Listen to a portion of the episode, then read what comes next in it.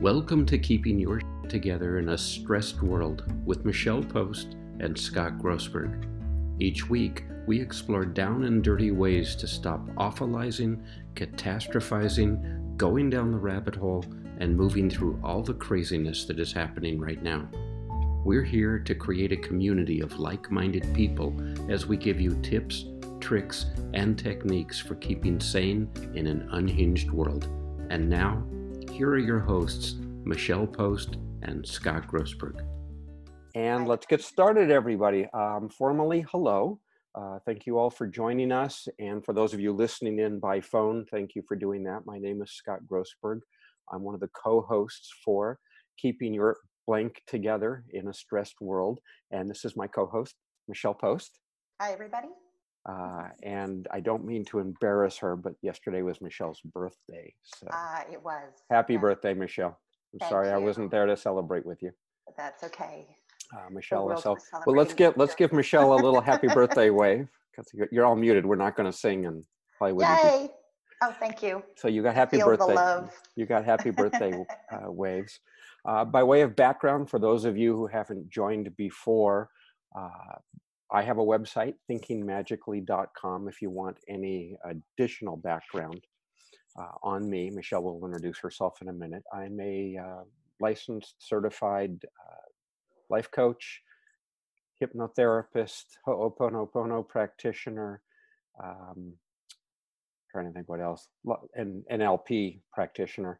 I bring a lot of stuff to the table for you. I've got over 30 years as a trial lawyer, so I know what it takes to have to be able to influence somebody like within 7 seconds. Forget this 30-second elevator pitch.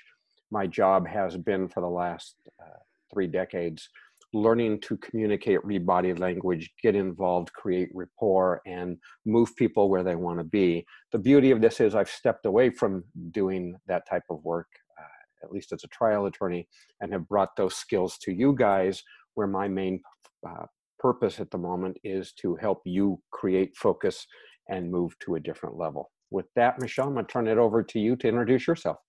Okay. Is this better, Linda? Linda told me that it's hard to hear me, so you're just going to have to watch me hold this microphone. I'm a licensed marriage and family therapist in the state of California, and I've been doing coaching with people nationally and internationally for non-mental health issues. And I would say, as I think whether I'm operating as a therapist or a public speaker, I'm trying to move people from the place of detail, I have this one specific problem, can you help me fix it, to a more global, what is my meaning, what's my larger, big, hairy, audacious goal in life, and how can I get there? How can I reach a more sustained level of feeling like I'm operating from a peak performance place or a place of joy? And I think that's what I really try to do. I work with a lot of first time, I've never been in therapy types of people, and I always love when they want to continue on past the first initial, I had this problem, and thank you. What wonderful. Let me give you some background for those who haven't joined us before. And again, for those of you who are on the phone, thank you for joining us that way. All of this gets turned into a podcast, so you'll be able to play this back in an audio manner anyway. And if we happen to show something or share something, I will at least, or Michelle will at least, describe it visually for you, so that if you're on the phone, you'll be able to glean it that way. This all arose actually before we ever went into the craziness that we now see as the world. And Michelle and I were chatting about what's the best way that we can reach the most people. And what we wound up doing was coming up with a weekend retreat, a virtual retreat, because Michelle's in Florida now, and I'm outside Los Angeles. And we love working with each other, and we figured out we're going to come up with a virtual way to do this. And then we kind of tapped Mike on the shoulder and said, hey, Mike, there's no way for us to be able to do this and keep our sanity while we chat. And one thing led to another. So what was originally called Getting Your Shit Together, in one weekend, which is still going to happen in July, I think it's the middle of July. And when all this craziness hit the fan, both Michelle and I kind of brainstormed and said, what can we do to help people now? My wife certainly chimed in and she said, you guys need to just put together a podcast now. And I think, Michelle, we did this in an afternoon. We did. And we've gotten better thanks to Scott's ability to learn technology. I have to give him credit. So we're getting there. And by the way, just as a quick side note, if you go to thinkingmagically.com, and if you're not already on our mailing list, you'll see right at the beginning the weekend listed, and you can put your email in there, and we'll at least give you updates when we get closer to the July event. Mm-hmm. Today, it's going to be something pretty interesting. So just as a quick resume of what we've had happen, we did our first show, and then we've had some guest speakers on for the last few weeks, and we've actually got some very interesting people coming up in the next few weeks. But today I wanted to do something special, and I wanted to make sure that you guys all had the most powerful tools that you could. And so our guest today is actually Michelle. Yay. And I say that I say that selfishly. Excuse me. Some of you heard the story that in the midst of, again, all this craziness that's going on, one of my very dear friends passed away in his sleep, and contemporary of mine, and hit me very hard. He and I have known each other for decades. We were best man at each other's weddings. And while we're putting all this together, Michelle interceded, shall we say, and did a very brilliant job of grief therapy that I didn't even know I needed. And because she handles that as well. And with that, I said, you know what, Michelle, we need to talk to you. We need, because we've got people on this in various degrees of crisis and strife and stress. And I have a personal belief that, frankly, the longer we're in stay at home, whatever you want to call it, it's a matter of grief too. We're grieving our old lifestyle. Today, as a matter of fact, some of my coaching clients reached out to me, and I went through one of it. Michelle and I were brainstorming. I said, Michelle, I've got somebody in despair today. That's his word. He is depressed and in despair and has lost all hope. And by the way, this is a very well-known out there public speaker. This is getting to all of us. And so I thought it might help all of us, if you don't mind, to indulge me and let me interview Michelle as if she was a guest and talk to her about her styles of working, what she does, her approach, some workflows that you guys can take away from this. And again, for those of you who are with me this morning for the Shunyata Code, these all work hand in hand as we progress forward. You know, that's what I've been doing this week, is literally talking people off a ledge that they've put themselves on arbitrarily. And we'll get to some of my concepts about it, as I'm sure, as we talk about it. Michelle, what have you been finding with coaching clients this last week? Oh, wow. So my two primary people, well, I guess I have three crowds. I have the entrepreneur crowd, I have the healthcare worker crowd, and then I have the entertainment industry type crowd, which, you know, crosses over into both these days, taking care of our health and entertainment and that kind of thing. So, by the way, let me interrupt you here for a minute. Every single one of my friends in the entertainment industry and the clients that I have in the entertainment industry, every one of them is out of work, with one exception. And that's, I'm working with a composer right now who's actually in post-production on film, so it doesn't affect anything. But everybody else is like, what the hell just happened to my world? So I'm sorry, go ahead.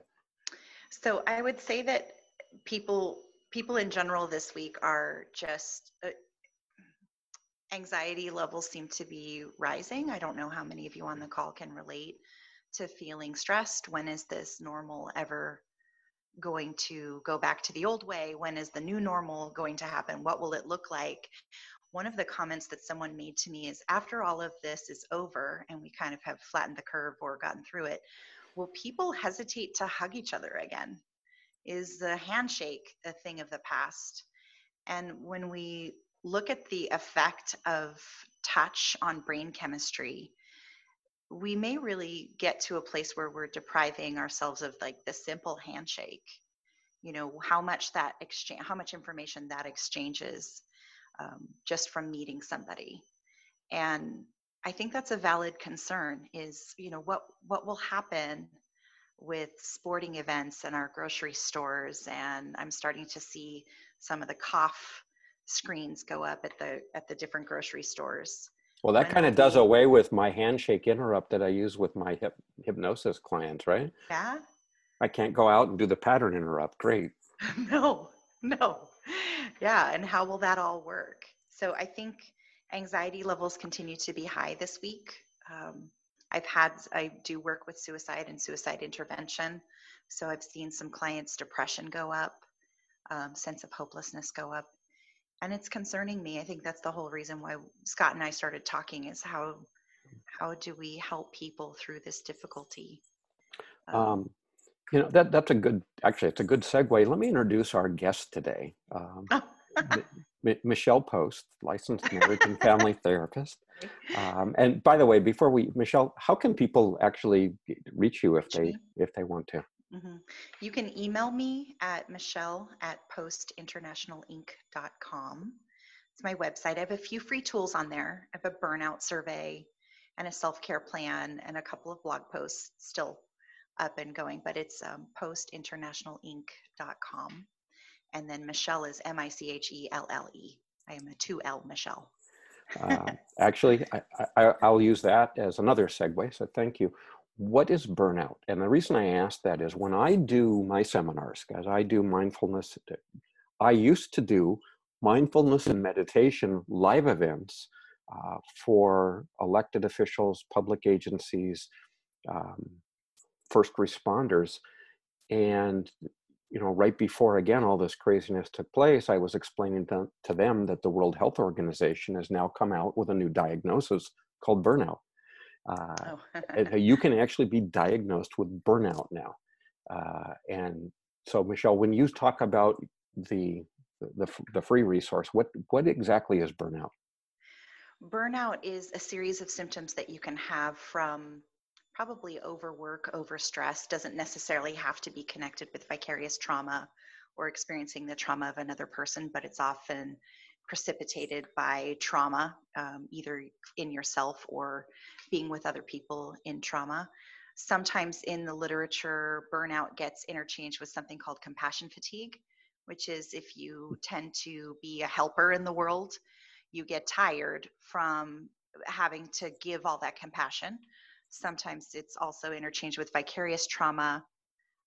There was a new term in healthcare called moral crisis, something of that nature, where the decisions that you're having to make are conflicting with your own ethics. So sometimes burnout can come from you're working for an organization and you're getting in behind the scenes and you're not liking decisions that are being made about how people are cared for.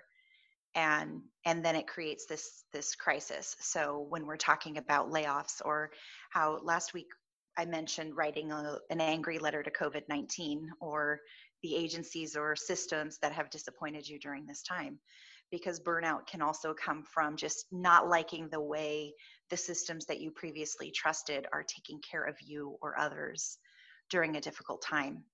And I think we're seeing different countries handle this crisis so differently than our own. America is just a very different culture compared to some of the other democratic socialist countries that are out there. You know, and are making it easier for people to stay at home. Like we're being asked to stay at home, but people aren't necessarily given a way to make a living by staying at home and preventing the health crisis. So let me ask, I think, the underlying question, and that is, most of the people that I work with are very empathic, and it's a term that I use, meaning you're very not only self-aware, maybe on an emotional, physiological level, not an awareness level. And how many of you, by show of hands, would say you're empathic? You're an empath. Most of us. Okay.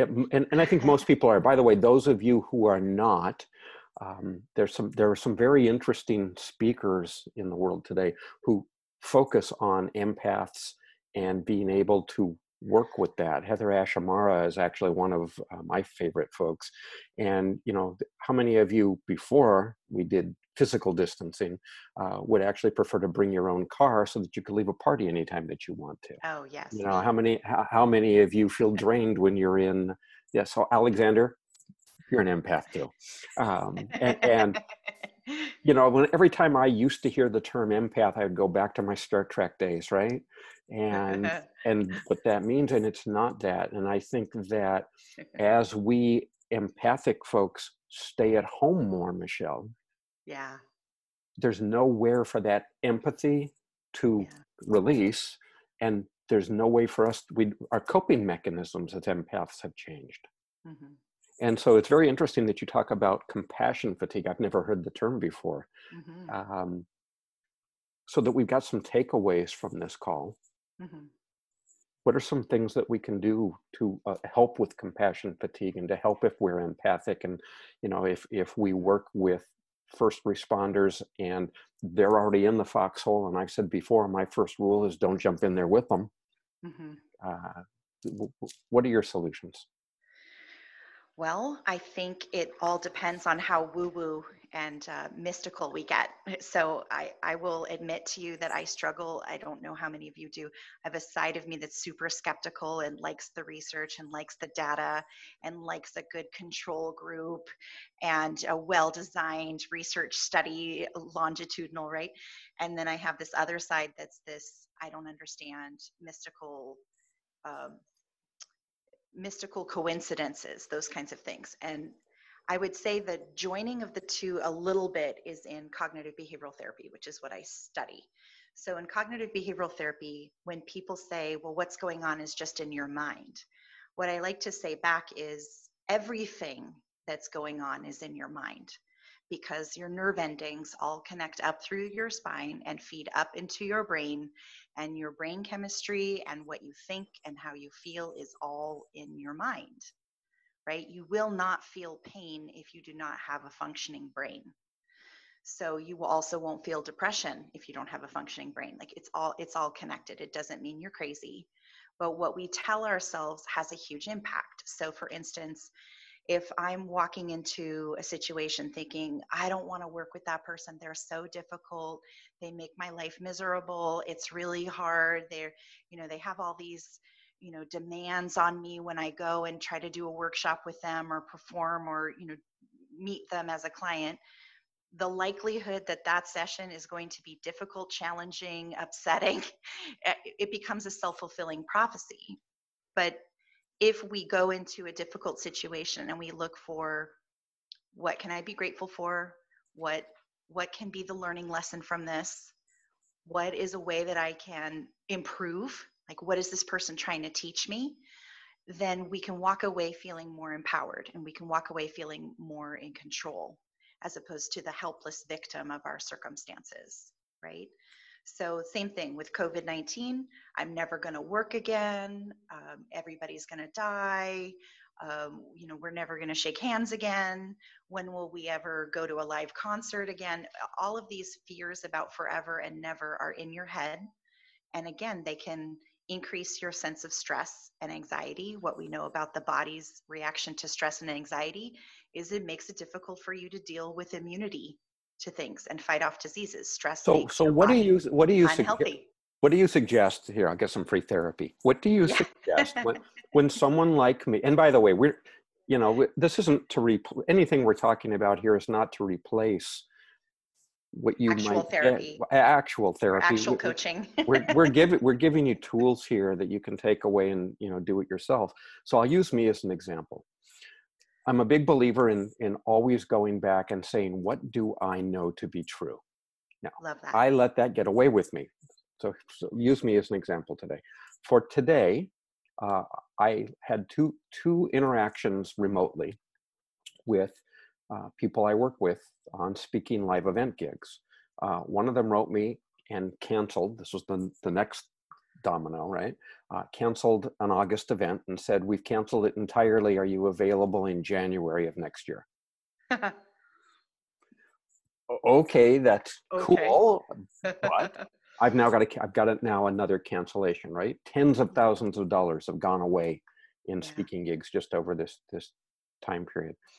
Another client, actually a rather large event producer, got a hold of me today and said, I don't know what we're going to be doing. I don't know how long this is going to be in effect, but frankly, even when we come back, we think people will have social distancing fears. And as a result of that, I'll send you a lunch invite so that we can sit down and talk about it. Are you available in November? Yeah. Okay, so now my stress level goes up to here, right? I'm not immune to this stuff. My stress level goes up to here saying, these are huge clients of mine who are now saying, how about November and January? Mm-hmm. I come to Michelle and I say, now what the hell do I do? Mm-hmm. Talk to me. Well, first of all, I would say, hey, they scheduled you for November and January. That's not forever. That's not 5,000 years from now, right? So if we take it one day at a time, then are there other opportunities where it's not about face-to-face that you can create? When have you done something else to get creative? Is this the time? We all go through bear and bull markets, not just in the stock market, but we also go through it in our lives. So what's your bear move? What's your bull move? When you're being aggressive or you're being safe, what does that look like? And could we brainstorm what some of those slower moving building blocks are for you? Is it, Scott, I know you. Is it time for you to write another book? I know you really well. You're now the third person that has brought that up to me. Right. And that's not because I'm psychic, because we already decided that I'm a skeptic. So, is this time for you to write a book? Is this time for you to create a new class so you reach people online and you're not waiting for someone else to hire you, but you're creating your own work that's needed. If you get really mystical, the universe knows you have skills to give. The universe knows you have a gift to give. What is it trying to challenge you to learn in a different form how to give this gift? That would be the mystical part of me. I actually really love both of those. And I was a trial lawyer for 3 decades. You want to see a BS filter? I've got a BS filter. I've just about seen it all. And, I have coached periodically with, we'll call them self-proclaimed world-famous psychics. And you know what, guys? Everybody is human just like everybody else. And they've all got their own thing, their own mess they bring to the table. Yeah. But I really love what you just said, Michelle, because one of the things that I'm starting to see, particularly with those in the entertainment field, and I'm using that because they seem to be the most impacted by this on an emotional level, because that's where they work from. Yeah, it's all creativity, right? As opposed to, I've got a doctor that I'm working with, and that's just pure financial stuff that we're talking about. The doctors are very busy now, and it's really cool what they're doing. They're thinking about life in a different way. I've got people, folks, buskers and gig guys and public speakers who have no idea how they're going to pay the mortgage. They have no idea what tomorrow is. They don't know if this is the new normal. They don't know if this is the new temporary. They don't know how to take what you're saying, Michelle, mm-hmm. and reinvent themselves. And I keep talking to them about pivoting. Mm-hmm. Because if you don't do that, you're literally like a rudderless ship. Mm-hmm. Amongst the storm that's going on, and I still believe you're all going to be okay. And yes, we've got real stuff going on, but mm-hmm. how can we help the people on the call right now, the people who are live with us on Zoom, to take that suggestion that you have of pivot, reinvent yourselves, take this downtime, mm-hmm. and in the face of fear, walk forward. I love that song. Is it Man of La Mancha? Of when you in the storm? I think it's Man of La Mancha. Might be. I don't know the musical well enough. Any thoughts on that? It's like, how do we help everybody on this call take a step forward tomorrow? Okay. So, let's not talk about tomorrow. Let's talk about today. So fair enough. Scott, when you and I were talking about putting get your shit together in a weekend, we had both gone through a purging, yeah. Right? Both of us were cleaning out house. So I would venture to guess every one of us on this call has a junk drawer. Okay. You have some drawer that has a bunch of crap in it that is like not organized. Just go find your junk, like start there, or start with your sock drawer, whatever it, like, do you really need 80 pairs of socks?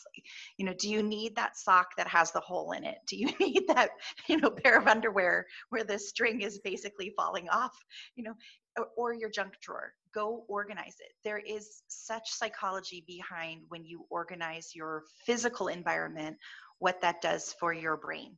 And you could probably organize a junk drawer tonight in a half an hour, 45 minutes, right? You'll feel like I did something I've been delaying because I was so busy before doing such important things that I didn't think that was important. But any way that you can downsize and clean up your physical environment is a part of physical self-care. Right? I got to tell you, I'm gonna toot Michelle's horn here. She and I think I've said this before, but she, during my purging, and when she means purging, we literally downsized. I told you I stepped away from being a trial lawyer. We downsized the house right before all of this happened. We're still moving in amongst all this. And Michelle picked up and did very similar things that we may get to in one of these episodes. And I was telling Michelle, I don't know how to get rid of all. I cannot take the house we were in. Because we've got a fair number of kids, and the house we moved from literally was 6 bedrooms, and we've now downsized to it's just my wife and I, and our two furry friends. And you can't take that and move it into this. And you said the most brilliant thing to me that I have shared with so many people. And Michelle told me, go take pictures. Yeah. Whatever you have that you don't need but you want to remember, you've got a phone, take a picture of it. And I have shared this with so many people, and it works beautifully. Grief technique, like nothing will make you hold on to stuff like a person who's died and has left you things, and you just feel like you're dishonoring them if you get rid of that item. So we learned in the grief world that if you take a picture of a bulky item that you don't want to hold on to, like the gross, old weathered, I don't know, chest, that you're not going to make room for, you just don't have room for, but you can take a picture of it, and you can write in your journal. And then that leads me to another thing. Professor Pennebaker out of University of Texas, I think Austin, has done so much work on the power of writing and journaling. He took a group of men, this is my skeptical side, he took a group of men that had been suddenly laid off, okay, appropriate for our world today, assigned one group of men to writing about time management, another group of men to write about their feelings and emotions around losing their job, and then had a control group where they just monitored the people over time and they weren't journaling at all. The men who wrote about the emotions of getting laid off were hired sooner than any of the other two groups. And another project that he did is, he said, for 15 to 20 minutes a day, he studied people longitudinally, and for 15 to 20 minutes a day, they just did emotional timed release. So they set a timer for 15, 20 minutes, wrote, no editing, don't worry about your spelling, don't, just say whatever you want, cuss if you need to, get it out of you. 4 days in a row led to a 45% decrease in medical services needed in his group that journaled about emotional processing. So get out a pen and a piece of paper and journal for 15 minutes when you get off this call. There's no reason not to do that. You have the time, and the emotional processing that you need will help get that out of your system. Yeah, I'm a huge believer, some of you have read my book, some of my books, and I'm a huge believer in brain dumping, right? Yeah, brain dumping. And I don't mean typing on your computer. I mean a pen on a paper and getting it out of your head so that you're making space for more thoughts. And if you have not done this, and you know, I know some of you on the call are really into technology, and it's easy to use your phones now. You know, you can do thought logs on these now. Great. For those of you into CBT, and the reality is, it doesn't replace the visceral feel of putting pen to paper, putting a pencil to paper, or in Linda's your case, putting a paintbrush to canvas. It doesn't replace that. And it's almost like, at least in my world, you're wired for it. You know, I carry around a Moleskine journal, and it's constantly get it out, get it down, keep it there, you know, come back and visit it. It's too easy using technology to type stuff into your laptop or type stuff into your tablet and then erase it and overwrite it. And when you put it on paper, it's there. Don't use a pencil and erase it, though. That was one of the other studies that they did, is they looked at writing, handwriting versus computer writing versus not journaling at all. And they did find that, you know, if you type on your phone or your app or it still has a positive effect over not journaling, but the pen and paper has more of an effect. I just like to remind people, as much as I do believe in pen and paper, don't let that be an excuse. If you need to type on your phone or type in your memo section or type on your computer because you just don't have paper around, or you just don't let that be an excuse for not journaling, right? Because we can make all kinds of excuses. Oh, my favorite journal isn't here. I can't write right now. So just get your excuses out of the way. But yes, handwriting is more effective in research studies than using a typewriter, but not journaling at all is the least effective.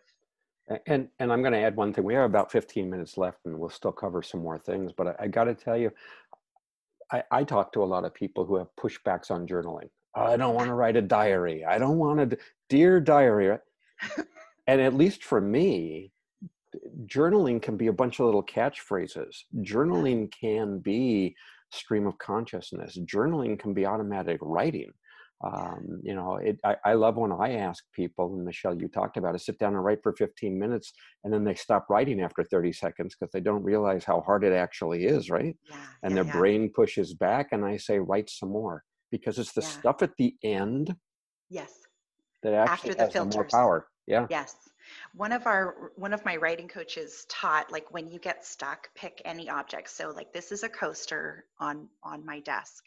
If I were journaling and I got stuck, I might just shoot. I also have a can of Fresca next to me because I like that. So I might just start writing about what I notice about the object, and then my unconscious will take me where I need to go. So you start writing, oh, it's a square coaster. Oh, you know, launching into 2020 and space, and you know, and I might start writing about how square it is, and then it might lead me to you know, sometimes I'm worried that I'm square, and I don't know why that's coming out right now, but sometimes I worry that I'm boring, I'm too boring, my partner's not gonna find me interesting, my you know, my friends aren't gonna want to hang out with me for my birthday because they'll find me boring. So you get to the underlining fear that you need to work on. Just because I picked up my square coaster, it might be very different if I had my round coasters on the deck. It's interesting that you say this, because, you know, again, a lot of you know that I'm very deeply ingrained in the tarot world and the oracle card world, and symbolism and what that means to us on an intuitive, emotional, thinking, and sensational level, using some of the Jungian stuff. And I'm going to now brag about another person on the call. I've been routinely using some of Linda's techniques. So thank you again. If you have not heard our last episode, you need to go listen to it about the art therapy that she was chatting about. Yeah. And I started, as a result of what Linda had suggested, creating what I've told her this, I've started calling viewing letters. There are viewing rocks. It's a Japanese cultural thing where you take a rock that has some type of meaning to you, beauty, and look to it, and you view it, the viewing rock. And I started coming up with viewing letters that I've now created. Instead of handwriting a letter, even though I'm already doing that as well as part of the postcard technique. But I'm creating a viewing letter, something that you look at. Well, the interesting thing talking about journaling is I just did one to my younger self.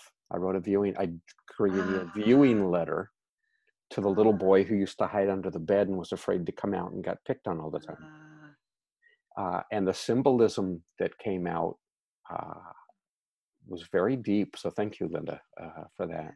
And that's another way that you can journal with this, and it creates all these symbols. It's very interesting stuff. Yeah. I'm real curious, Michelle, in the time that we have left, mm-hmm. you and I've chatted a lot about being of service. And I know a lot of people talk about that, and I won't go on my little high horse about what I'm seeing out there now. You know, everybody now is suddenly of service to everybody else. You've been of service for a long time before any of this happened. Talk to me about what that means to you. Well, I don't often share this, but in my 20s, I had sort of a near-death experience. Like I didn't die and envision that I was dead, but I almost died. And my spiritual side would say that I went through a classic bargaining. Like if I live through this, I want to make my life matter. And kind of had, I think sometimes that makes me work a little too hard in being of service, because now I feel like I have this pledge that I've made to whatever higher being is out there. But for me, it was, if I was going to make a living at something, I wanted to make a positive difference in the world. So I think in general, my view is that people want to be better. People are kind. Most people are good people. I think not everybody is, but I want to be one of those people that when my life is over and I look back at it, I don't feel like I wasted it. I don't feel like I did nothing except serve myself. So being of service is everything from being kind to a friend, even when I'm in a bad mood, right? Or at least at minimum, telling my friend, I'm in a bad mood and this is not your fault, right? Yeah, that's really important. Because sometimes I'm in a bad mood and I don't want to be there for my friend. So honesty, being there for people to the best of my ability. I love that I'm a therapist. I love that I'm involved with people's personal growth. Well, that's what I was going to ask you is, do you love what you do? I love what I do. I think it's the weirdest job I could ever get paid to do. I'm like this little private part of all these people's lives, and then nobody knows me. Like it's kind of a weird, I don't know, 007 life. Like we have to hide from our clients when they see them in public, so they get their privacy and all that stuff. But some of my clients are famous, and I see them on TV or in the movies, or and it's really odd because I have this thing like, oh, I know who this person really is outside of their character, and I'm so glad to see them being successful. And then privately, I can't share that with anybody, so that's kind of strange. But I also like to do good volunteer work. My heart is with grieving children. I like grieving children is sort of where I give all my free time. I volunteer at a grief camp. I like to be of service in that way, but I've given money. Sometimes I don't have time. Sometimes I have more time than money, and sometimes I have more money than time. So in the later, then I like to donate. I also do a lot of work with the Suicide Prevention Center. I had an uncle who died from suicide in my college years, and it greatly impacted me. And I think there's a lot more we can do to be compassionate with people who are depressed and dealing with suicide. And so let me interrupt you here, because that might be a good way for us. I feel like we're on those TV shows where there's some suicide demon at the end. They put, hi, if you have a friend or loved one, but let's be very real with this. Yeah. I have no clue whether the people on this call or in this Zoom meeting are suicidal or who have suicidal ideations, who are depressed or anxious or whatever. Can you go through in the time that we have left and explain the distinction between depression and I guess suicide, because I don't work with suicidal folks. I will say, hey, look, here's who you can call. Right. And what the tools are if we start to notice that in some of our friends or loved ones who are either going through an illness or who are going through just their, they call it stir crazy, but if you watch some of these videos that are on Facebook now and on Instagram and YouTube, and it's, I'm wondering what our kids are going to grow up to be like. These, I have grandkids. It's like, there's no way to explain to them driving up to the house so that we can give a birthday present to our granddaughter. And she looks at you, 'cause she's got a little mask on. My wife made them. She's got a little mask on and you can see in her eyes, it's like, why isn't grandma hugging me? Why isn't she hugging me? Yeah. So I'd like to know if we could, depression, suicide, and what do we do about it? Okay. So there is situational depression, which I think, and anxiety, something in the Diagnostic and Statistic Manual we would call an adjustment disorder with mixed mood, or an adjustment disorder with depressed mood or anxious mood, okay? A lot of people are going through that right now because the symptoms didn't exist before they went into quarantine, lost their job, whatever the situation was. Then there's depression that's lasting, global. Not only is the situation bad, I'm bad, everything I touch is ruined. The world is an awful place. It's unsafe. So there's global depression, which is long lasting, probably existed before this, or maybe the person might be cycling back into it now that this stressor has come up. And depression is not just that I'm not good at this one thing. It's I'm not good at anything. I don't deserve love. I'm unworthy. I'm unlovable. It's very all encompassing. And depression is one thing, but then there's severe depression, which usually is signified by the crossover into not just I want to die, or I wouldn't care if I got COVID-19, or I wouldn't care if a bus came along and hit me, but I want to die. Here's how I'm thinking about ending my life. Here's when I'm thinking about ending my life. And it stops being passive suicide and becomes active. And if that's the case, number one, I hope you know that there's a chat feature online through the National Suicide or National Lifeline. And there's also an 877 number that I'm hoping someone will look up for me, because I can't talk and look up things at the same time. But calling that line, programming it into your phone, making sure you have it for you or a friend or a colleague or a neighbor who mentions something that makes the spidey sense go off, the hairs on the back of your neck where you're like, I'm not sure if this person's safe. And then the major thing you could do is, hey, I hear you saying that you're sad, that you're feeling hopeless and helpless. And I'm wondering if you're thinking about suicide. You actually really need to ask and say the words, are you thinking of suicide? Is that okay to do? I mean, it doesn't, I've always wondered, because periodically I will get someone who will contact me and they talk like that. Yes. And I've always wondered, do I use the S word? Yes, use the S word.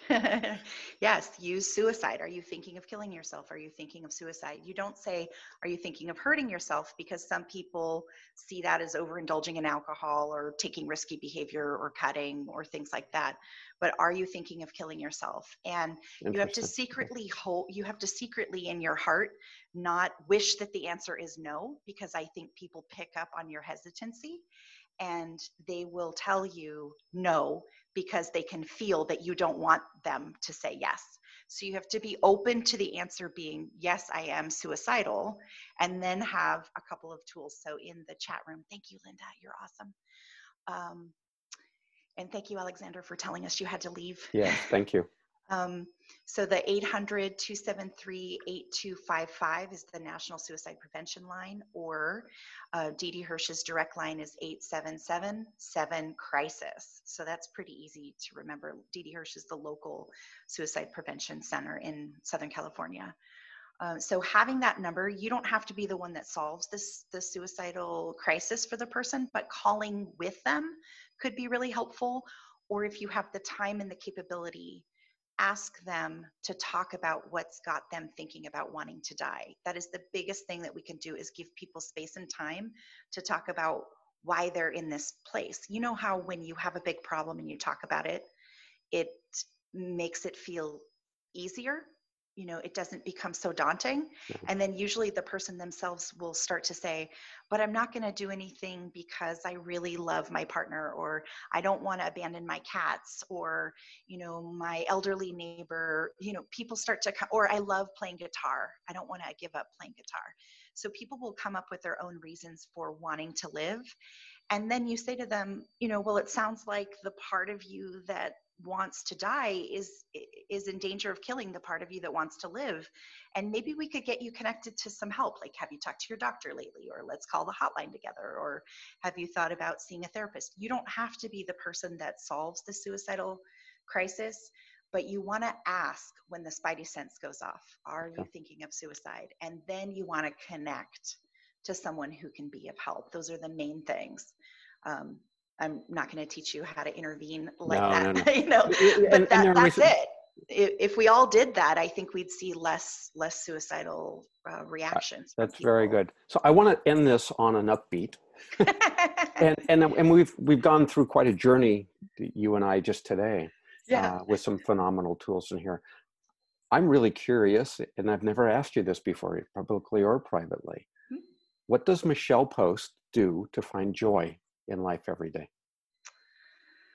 Oh, so much. I have a really rich self-care plan that is super passive and boring, like watching TV, and much more nature-oriented, like opening up the windows and listening to the sound of the wind in the trees, or I have a pool, so putting my feet in the pool. I like the five senses in self-care, right? Doing something I enjoy seeing, doing something I enjoy tasting, doing something I enjoy smelling. So good smells, aromatherapy, candles, things I like to feel, like a soft blanket that I like to pet or touch. I don't have a furry creature yet, but I will eventually get a dog. I'm convinced of it. I'm almost ready. And then, you know, if you are at all secluded at home with someone that you love, are you hugging? Are you sitting next to each other and getting important touch? So that's really important. That's a big part of my self-care, is that. And do you subscribe to the love language? Yeah. Concept. Okay. Yeah. So words of affirmation are my biggest one, and then touch is my next one. Oh, and I'm really boring. Sometimes I like to do puzzles. And I like to cook, but I'm a better sous chef than I am a cook. Thank God my partner is a good cook. So I will chop and clean, and he will do the masterpiece. There's a lot of things that I like to do for self-care that were limited. You know, can't go to the beach, can't hike, can't bike. Walks around my neighborhood are still okay, so I enjoy that. But those things just help me feel like I'm still alive. Music is huge. I play music every day. And I love a variety of music and will dance in my home. So those are some of the things that I like to do for joy, and good time with friends, right? Wonderful. Like, love my time with Scott. Thank you. And Thank you. Seeing you again, Linda and Mike. I haven't met Daryl or Miguel yet. It's nice to be a part of community. So we're going to wrap this up now, and like I would with any other guest. Again, how can people reach you? Michelle at postinternationalinc.com. Michelle and with two L's. Anything you want to leave everybody with? And by the way, if you have a question, we can stay on just a few minutes longer, because I know, Michelle, it's late for you there. You could stick it in the chat room. Otherwise, I will bring this to a close. But Michelle, anything you want to leave everybody with? Some thought, concept? So have I done the quote from the movie Hugo on here yet? Because I haven't heard that.